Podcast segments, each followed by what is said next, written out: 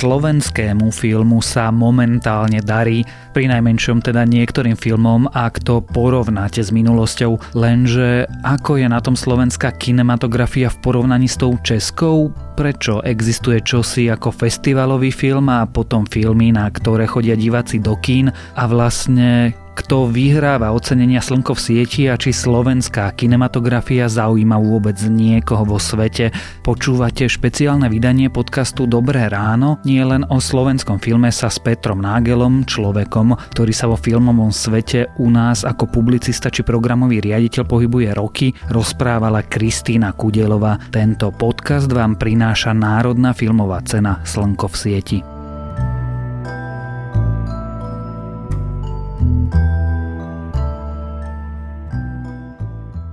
Peter, budeme sa rozprávať o slovenskom filme. Ako sa naladíme? Optimisticky alebo menej optimisticky?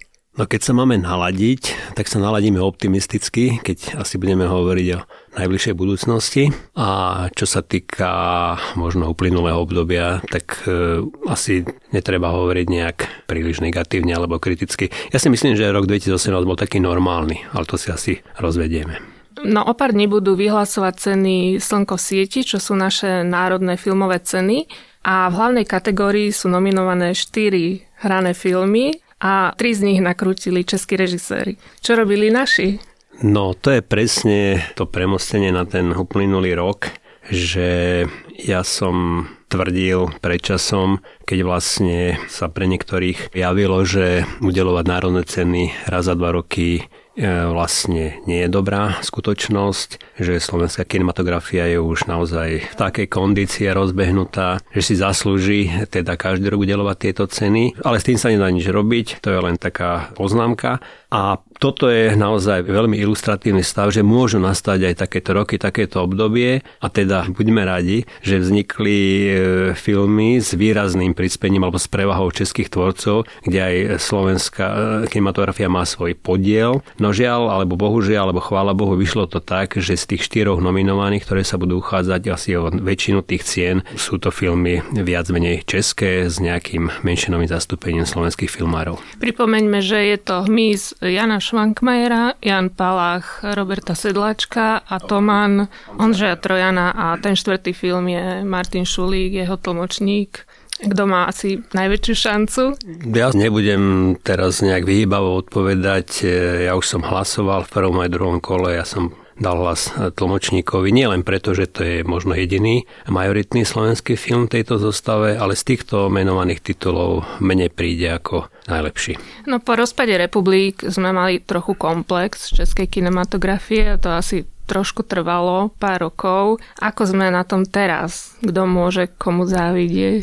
Keby som si mohol pomôcť možno nejakým príkladom zo športu, takže možno je to remiza. Tie misky váh sa niekedy preklopia na jednu, na druhú stranu. Samozrejme, spomeňme si dva roky dozadu, rok 2017, kedy sa stal jav nevydaný fenomén, že na Slovensku prišlo vyše 1 400 tisíc iba na slovenské filmy, tak e, to sme si všetci mysleli, že už to bude lepšie a lepšie. A rovnako ten 2017 bol veľmi pozoruhodný, že ak si dobre pamätám, tak až na výnimku, až na festival Benátka Čechách vlastne slovenská kinematografia mala od začiatku roka, počnúť Rotterdamom, Berlínom, Cannes a tak ďalej, Karlové Vary zastúpenie na všetkých týchto festivaloch, či už súťaži, alebo povedzme v oficiálnom výbere. Čo je vlastne taká rovnováha voči tomu diváckému filmu, voči tej diváckej reakcii, že slovenské filmy boli naozaj vysoko hodnotenie práve na takýchto prestížnych fórach. Napríklad v tomto roku sme veľmi jasne dominovali, e, alebo kvalita slovenských filmov sa ukázala výrazne vyššia ako kvalita českých filmov.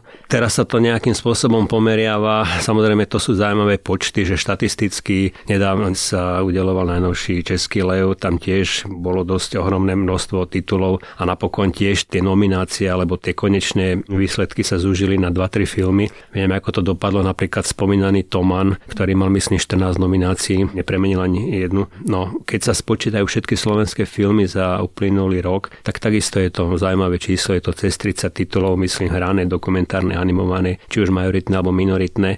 No, takto nejak štatisticky to vyznieva dobre, ale ešte máme čo robiť, aby sme nejakým spôsobom, povedzme, sa vrátili alebo zopakovali rok 2017, aby, povedzme, aspoň vyspelá Európa začala vnímať vážnejšie slovenskú kinematografiu. A čo nám k tomu chýba vlastne, aby nás začali vážne vnímať? Spomínali ste festivaly, ale v hlavnej súťaži sme film nemali ani na jednom veľkom festivale. Ak nepočítame Rotterdam a film Miri Fornaj. Áno, táto otázka, alebo tento bod sa v posledných rokoch veľmi často už skloňuje. V Káne to myslím vyše 50 rokov a tak ďalej a tak ďalej. Čo nám k tomu chýba? No tak e, ja som nedávno čítal rozhovor z hodokosti vás, Mate Darasom, ktorý povedal úplne na otvorené ústa, že napríklad v Káne slovenský film nepoznajú. Čo teda je paradoxné, pretože aspoň nejaké filmy, aj keď nie je hlavnej súťaže, boli predsa len za posledných 10 alebo 12 rokov uvedené. No takže chce to proste nejakým spôsobom sa presadiť a jediná šanca je, aby tí tvorcovia, ktorí dnes podľa mňa tvoria kvalitu slovenského kinematografiu, to je tá generácia 40 plus, nejakým spôsobom opakovala alebo zvýrazňovala, že aby to nebol taký len jeden proste film za istý čas, ale aby práve tie festivaly, tí dramaturgovia tých festivalov, nie že si zvykli, ale boli v permanentnom stave pozornosti. Preto si myslím, keď sme začali, že možno tento rok e, nevieme, ako to dopadne, ale pred premiérou stoja veľmi zaujímavé filmy, ako napríklad Posol Ivana Ostrochovského, ktorom už teraz sa hovorí, že napríklad ten by sa mohol objaviť v Kán. Isté asi nie v hlavnej súťaži, ale povedzme v takých nejakých tých vedľajších sekciách, čo je samozrejme bol takisto fenomenálny úspech. Rovnako sa veľmi netrpezlivo čaká na nový film Marka Škopa Nech je svetlo, ktorý mal mať premiéru v Berlíne, ale nebol dokončený. To znamená, že tiež asi jeden z adeptov Mira Fornaj dokončuje film, ktorý je vlastne kategóriou samo o sebe, podmienky vzniku a tak ďalej a tak ďalej. Príklad Mira Fornaj, to je to meno, ktoré je nejakým spôsobom zacielené v pozornosti zahraničných zostávateľov takýchto kvalitných programov. Takže to sú napríklad len tri filmy, na ktoré som si teraz spomenul. Áno, ale možno Mira Fornaj je práve tá režisérka, pri ktorej sú diváci slovenskí možno tak trošku ostražitý, nie? Lebo zdá sa mi, že ako keby sa vytvoril konflikt medzi tzv. diváckými filmami a festivalovými filmami, ako keby sa nedali tieto dva svety zladiť a keď niekto počuje, že Mira Fornaj vyhrala na festivale v Rotterdame, je to pre nich signál, že nechod do kina to teda neviem, čím to máte podložené. Číslami návštevnosti. S číslami návštevnosti. No tak samozrejme, ak mi poviete iné filmy tejto kategórie, ktoré zarezonovali, spomeňme si na film, ktorý mal uvedený Dier Krištof, Out. No, tak tam tá návštevnosť možno bola rovnaká, ak nie ešte nižšia, ak teda spomíname. Takže tento problém tu je. A prepáčte, sú to dva svety? Ako... Ale to nie je len u nás. Ja by som to nejakým spôsobom ani nezdôrazňoval, ani nepreceňoval. Neviem, ako sú sledované napríklad filmy v Turecku Nuri Bilge Ceylana, ktorý napríklad vyhral dvakrát, alebo raz vyhral a raz získal veľkú cenu. Takže to sú naozaj výlučné veci. Neviem, Hanekeho filmy v Rakúsku, či naozaj majú nejakého masovejšieho diváka. A to sú naozaj už, ako teraz hovoríme o menách svetového významu. Ja si myslím, že to nie je problém. Problém je skôr tom, že možno Mira Forna je zbytočná skutočne stratila niekoľko rokov, že ten film mohol byť už skôr hotový a aby sme videli, že či ten film mal lepšiu alebo horšiu divackú eh, reagenciu ako jej predchádzajúce filmy, ako napríklad ten spomínaný Môj pes Killer. To je podľa mňa väčší problém, keď tu sa prejaví jeden výrazný talent, ktorý vlastne je nespochybniteľný. Film prvý uvedený mal v Benátkach, druhý v Rotterdame, ešte dokonca s Tigrom a tretím filmom sa nevedela doma pohnúť, pretože tieto veci ako keby doma nič neznamenali a ona musela veľmi pracne zháňať eh,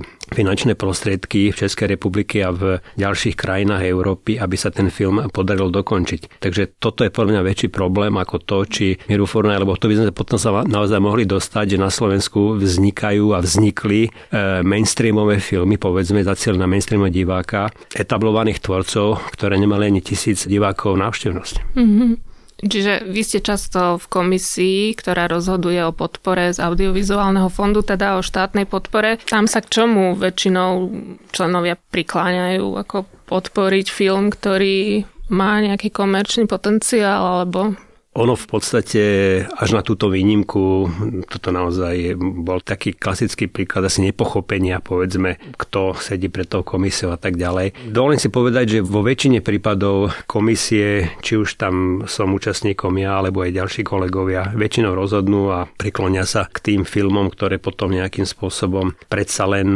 nielen sa dokončia, ale určite minimálne sa dostanú aspoň za hranice Slovenska a nejakým spôsobom na seba upozornia. Problém problém momentálne je ten, že ako keby tie filmy, ktoré pred dvomi rokmi ukázali cestu, že aj na Slovensku sú diváci, ktorí majú radi žánrové filmy, tzv. divácké filmy, menej problémové filmy, veľmi radi si kúpia listok niekoľkokrát na ten film, tak je problém v tom, že keď sa v tej výzve aktuálnej nejakej zíde niekoľko projektov, tak žiaľ vždy dostáva väčšinu alebo teda väčšiu podporu tie artovejšie projekty ako tieto diváckejšie, čo je myslím škoda. Možno, že ak by toto mal nejaký e, čas ešte trvať, tak myslím, že najvyšší čas potom aj možno v audiovizuálnom fonde trošku pozmeniť pravidlá, že potom by tie výzvy možno by mali byť rozdelené, že podpora by mala byť rovnocenná, povedzme dva programy pre tieto filmy, ktoré určite si nájdú svojho diváka a potom pre tie, ktoré možno majú iné umeleckejšie ambície. Mm-hmm. V Lani myslím, že nás všetkých tak trošku zaskočila iniciatíva strany SAS, že chce zasiahnuť do fungovania audiovizuálneho fondu.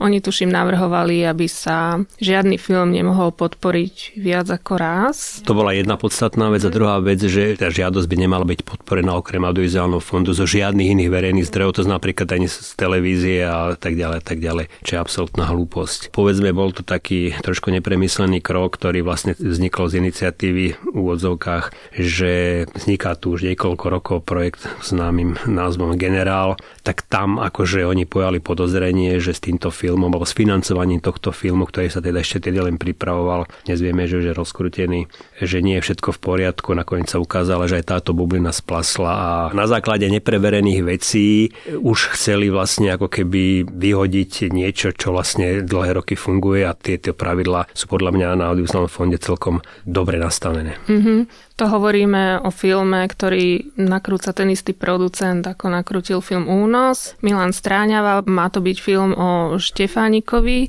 Ešte stále teda zostávajú také stopy podozrenia, ako že idú peniaze do luftu z verejných zdrojov. Vola, kedy sa nedokončovali filmy. Hej, dostali podporu, ale nakoniec neboli dokončené. Neviem, či sa dá zabrániť takýmto veciam. Ako vždy je risk, keď priklapnete podporu nejakému filmu, že nakoniec nebude natočený. To možno vystrašilo SAS pri filme Generál. No, ja osobne si nepamätám, že film, ktorý získal, alebo žiadosť, ktorá získala podporu na realizáciu filmu, nebol dokončený. Výnimkou je tohto pravidla film Slovanská epopé Juraja Jakubiska, ktorý naozaj získal, myslím, dvakrát podporu čo sa vlastne ukázalo, keď napokon z rôznych dôvodov tvorcovia filmu neboli schopní ten film dokončiť alebo ani ho naštartovať realizačne, lebo mali veľmi silné alebo neviem aké prísľuby zo zahraničia, ktoré sa vrade naplnili, predovšetkým zo Spojených štátov. Takže tam ale na to platí jedno pravidlo, že keď Jakubisko ohlásil e, projekt ďalší, Perimbaba 2, tak on musel vysporiadať ten predchádzajúci projekt a preto tam takisto vznikol taký mediálny šum, aj sa okolo toho vlastne dosť diskutovalo a celé to bolo postavené, že na Slovensku Jakubiskovi znemožňujú na audiovizuálnom fonde dokončiť alebo nakrútiť Perimbabu 2, na ktorú celé Československo, tak tak môžem povedať, čaká už vyše 30 rokov a tak ďalej a tak ďalej. Toto bol ten problém. On hovoril, že preto začal nakrúcať Perimbabu 2, že mu nedali na slovanskú epopeju. No, tak jasné, to je interpretácia, ale aj keby toto bola pravda, čo hovoríte, alebo že to on povedal, mohol by začať nakrúcať Perimbabu 2, mohol sa uchádzať o ďalšiu podporu na tento projekt. Dokonca komisia aj by mohla odporučiť podporu ale nebola by mu vyplatená, až kým by nevyspredal tu predchádzajúci záväzok z Slovenskej epopej. To sa potom udialo a teraz vlastne čakáme všetci, že ten film snad do konca tohto roka by mal byť a bude dokončený a bude mať premiéru. Mm-hmm. Lebo keď ste menovali filmy zaujímavé, ktoré nás čakajú, Perimbabu 2 ste nespomenuli. Ja som to zúžil na tie artovi, že samozrejme na Perimbabu 2 ja osobne sa veľmi teším, čo som mal možnosť počuť. Dokonca teraz tejto výzve aktuálnej, keď e, to môžem tak povedať, je na dofinancovanie tohto filmu. Takže aj keď teda asi neuvidíme, lebo s tým je vždy veľký problém, takže možno nejaké ukážky na komisii pani Jakubiska ako producentka filmu poskytne, takže sám som zvedavý, ale čo idú chýry, takže akože sa máme na čo tešiť, tak dúfajme, že tie chýry sa zakladajú na nejaké realite. A Spomenuli ste film Posol a to by mal byť film o zodpovednosti církvy. To je problém nedávno minulý, povedzme prvá polovica alebo polovica 80. rokov minulého storočia, keď oficiálna církev spolupracovala s EŠTB EŠTB samozrejme ovládala, prenikala do všetkých sfér asi spoločenského života, ale táto záležitosť bola tabuizovaná alebo nejakým spôsobom nekomentovaná a ja som ten scenár čítal a to by mal byť veľmi silný film. Mm-hmm. Lebo sa nám nahromadili, alebo aspoň sa nám začínajú zbierať filmy, ktoré odkazujú na nie takú dávnu minulosť. Toto bude asi jeden z nich. Ako sa darí režisérom presadzovať témy, ktoré možno ešte niekomu môžu byť nepríjemné, pretože nejaké časti chápadiel stále sedia vo funkciách Neviem, toto samozrejme má e, jasný odkaz na realitu, ktorú sme žili v tých rokoch. Je to fiktívny príbeh, e, myslím si, že to ani nemá nejaký konkrétny odraz skutočnosti. Samozrejme je možné, že sa tam niekto nájde, že niečomu to bude pripomínať tieto praktiky. Ale ja si myslím, že to je dobré, že aj keď teda s nejakým oneskorením, pretože napríklad povedzme v Rumunsku, Polsku e, na tieto javy reagovali umelci, filmári ďaleko skôr, ďaleko ostrejšie, no tak možno sme trošku neskôr, ale to je to lepšie a opäť Ivan Ostrochovský to je, aj keď teda nie je najmladší, ale to je tá generácia 40 ktorý za sebou nemá ako režisér veľa filmov, tak je fajn, že títo tvorcovia vlastne už nemajú nejaký pred sebou e, ostý strach, e, niečo, že by bolo niečo tabuizované a že by im hrozili nejaké konsekvencie. Mm-hmm. Minulý rok ste asi boli na vyhlasovaní Cien Slnko v sieti. Bol to večer plný politických prejavov alebo odkazov, pretože to bolo asi mesiac a pol potom, ako zavraždili Jana Kuciaka a Martiu Kušnírovu. Myslíte si, že je to správne, keď na takejto scéne sa filmári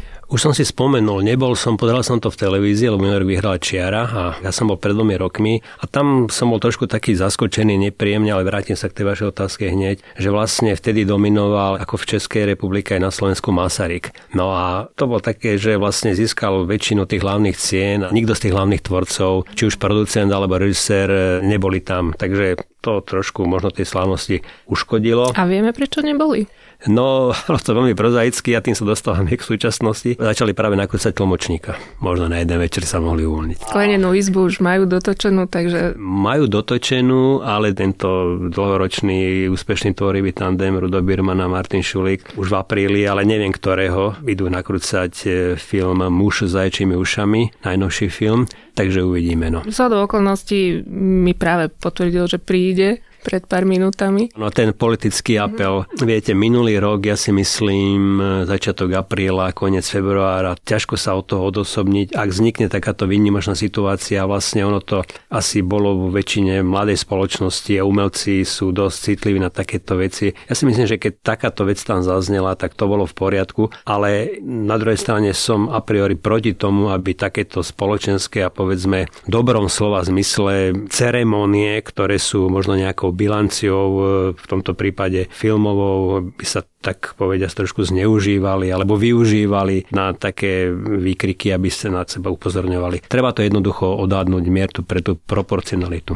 Vy vediete náš najväčší filmový festival Art Film Fest v Košiciach. E, rozmýšľali ste niekedy, aký by bol váš život, vaša práca, keby ste sa narodili napríklad vo Francúzsku a tam viedli filmový festival? Bolo by to lepšie? To si ma teraz celku zaskočili, sa priznám, lebo nad všeličím som rozmýšľal, ale nad touto eventualitou, že by som sa narodil niekde inde a tam by som mal možnosť viesť festival, naozaj toto mi nenapadlo, veľmi úprimne hovorím. Skôr mi napadli veci, že čo by som robil, keby som nemal to šťastie, že môžem viesť e, tento festival predtým ten ďalší. Toto mi oveľa viac napadlo ako táto vec. A prečo to považujete za šťastie? No ja si myslím, že to je tak e, ojedinelá, nechcem ani povedať profesia, alebo to sa nedá nejak študovať, alebo nejakým spôsobom niekde dosiahnuť nejaký dekret niečomu. No bola to zhoda okolností, že som sa v rámci svojho profesného života novinárskeho, ale celoživotnou inklináciou záľubok filmu nejak dopracoval k tomu, čo môžem robiť, takže ja to osobne považujem za šťastie. Vedete festival už niekoľko rokov, predtým aj Bratislavský filmový festival. Pamätáte si, kedy naposledy slovenský film zvíťazil? Zvíťazil na vašom festivale? Na artfilme, myslím, že Dom vyhral v 2001. A To bol jediný slovenský film na Bratislavskom festivale, nezvýťazil nikdy slovenský film. Festival ja som viedol od 99. 2008 a tam boli obdobia, keď takmer sa nenakrúcalo na slovenské filmy. My sme boli vôbec radi, ak sa nejaký film podarilo dostať do premiéry. A v rámci Arfilmfestu aj tej dávnejšej histórie myslím si, že žiaden slovenský film, jediný dom. A teraz sa črtá nejaký na tento rok? No tak e, viete, áno, je to festival, ktorý na Slovensku, teda sme radi, že ho máme, ja ho nejakým spôsobom nepreceňujem a vždy doprajem práve aj týmto filmárom, e, ktorých som spomínal, Ivano Strchovský, Marko Škop, aby film bol vybratý do Kán a to je šanca, že by sme to mohli potom uvieť samozrejme e, v našej súťaži. A ak by to im nevyšlo, tak určite budú mať ambície ísť možno ďalej, lebo Benátsky festival napríklad práve preto, to je taká známa, nie že kuriozita, ale pravidlo, pravidlo, že oni veľmi neradi ako berú, že teraz filmári pošlú film do Kán, film nevyberú, tak mm. potom ako, ale paralelne, že treba poslať aby oni akože nedostávali info, že aha, tak kam to nezobrali a teraz tu ísť do Benátok. Takže neviem, či túto taktiku zvolili aj naši filmári, ale uvidíme. No. Napokon, keď sme spomínali, aby som to trošku spojil s tou Českou republikou, no tak o pár dní sa dozvieme, vieme, že povestný 2. E, aprílový štvrtok Thierry Fremo vyhlási nomináciu, no takže Václav Marhol veľmi čaká, že to by mal byť ten film konečne po tých desiatkách rokoch súťaži, ten e, pomalované vtáče. Čo sa aj u nás nakrúcal, ten film. To je česko-slovenská koprodukcia. S Harvey Keitelom. Harvey Keitelom, e, s Stellanom Skargartom, Udon Kýrom a ešte neviem to všetko. A to vyzeral sme na papieri, čo som čítal, ako mimoriadne kino. Tak uvidíme. No. Tak mu držme palce. Určite.